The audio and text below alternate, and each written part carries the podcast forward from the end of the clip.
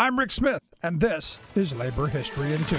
On this day in labor history, the year was nineteen twenty-one. That was the day Sid Hatfield and twenty-two other defendants went on trial for the murder of Detective Albert Felts. Hatfield was chief of police in Matewan, West Virginia, when the United Mine Workers came to Mingo County to organize coal workers. The Stone Mountain Coal Company moved to smash union activity. They brought in Baldwin-Felts detectives to evict union miners from company housing. Hatfield supported the miners' right to organize and urged locals to arm themselves. He confronted the detectives at the train depot as they were leaving town for the evening about the evictions they had just carried out. The detectives presented Hatfield Hatfield with a phony arrest warrant. Surrounded by armed miners, a gun battle ensued, leaving at least seven detectives and four townspeople dead in what is referred to as the Matewan Massacre. The trial was set in the Mingo County seat of Williamson, where Baldwin-Felts agents lined the streets to intimidate those sympathetic to Hatfield and the others. The prosecution hoped to prove that Felts' murder was premeditated and used the testimony of paid spies who had previously attempted to gain Hatfield's Field's trust